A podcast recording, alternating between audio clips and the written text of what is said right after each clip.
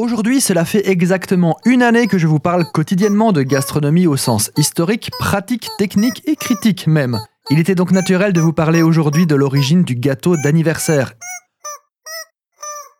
Tout d'abord, que peut-on observer?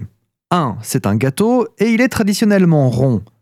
2. Il est composé de bougies sur lesquelles il faut souffler aux grandes dames de tout ce qu'on a appris pendant le confinement.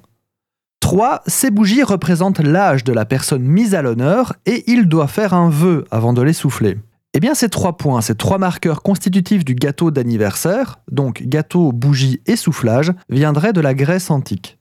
Il était coutumier de vénérer une fois par an Artémis, déesse de la lune, entre autres choses. Et pour cela, on confectionnait un gâteau.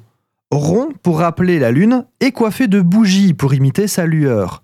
Les convives priaient alors et soufflaient les bougies à la fin de la cérémonie. La fumée produite par les bougies portait les prières vers le ciel. Très poétique. Pour évoluer vers la tradition qu'on connaît, il a fallu attendre une chose plutôt singulière. En effet, il n'était pas courant autrefois de connaître sa date exacte de naissance.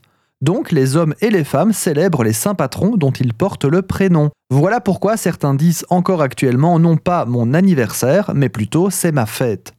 Je parle à l'échelon du peuple, car les anniversaires de règne des souverains sont fêtés depuis au moins l'Antiquité. Pour réunir tous les éléments tels qu'on les connaît aujourd'hui, il faudra attendre, car avant, l'Église catholique n'était pas friande de cette coutume païenne et elle va l'étouffer autant qu'elle le peut pour favoriser le culte des saints.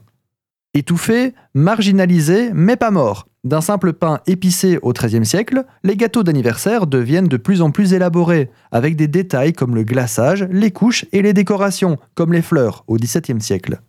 Autre temps, autre mœurs, et c'est bien sûr au temps des Lumières que fêter l'anniversaire de quelqu'un va être remis en avant, symbole d'une protestation anticléricale. Le gâteau d'anniversaire arrive sur les tables plus modestes, idéologiquement sans doute, mais surtout grâce à la démocratisation du prix de ces ingrédients, qui était un luxe auparavant. Il y a bien sûr d'autres coutumes, mais on tombe plus dans la tradition régionale, comme le fait d'offrir chaque bougie aux invités présents dans certaines régions de Belgique, tartiner du beurre sur le nez au Canada, ou carrément décapiter le gâteau comme au Danemark. Quand on y pense, ce serait plus logique d'allumer les bougies, ou mieux, elles sont toutes allumées sauf une que l'on allume pour symboliser l'année nouvelle qui s'ajoute aux autres. Allez, objectif 2023, on réinvente l'anniversaire et surtout, on se débarrasse de cette chanson.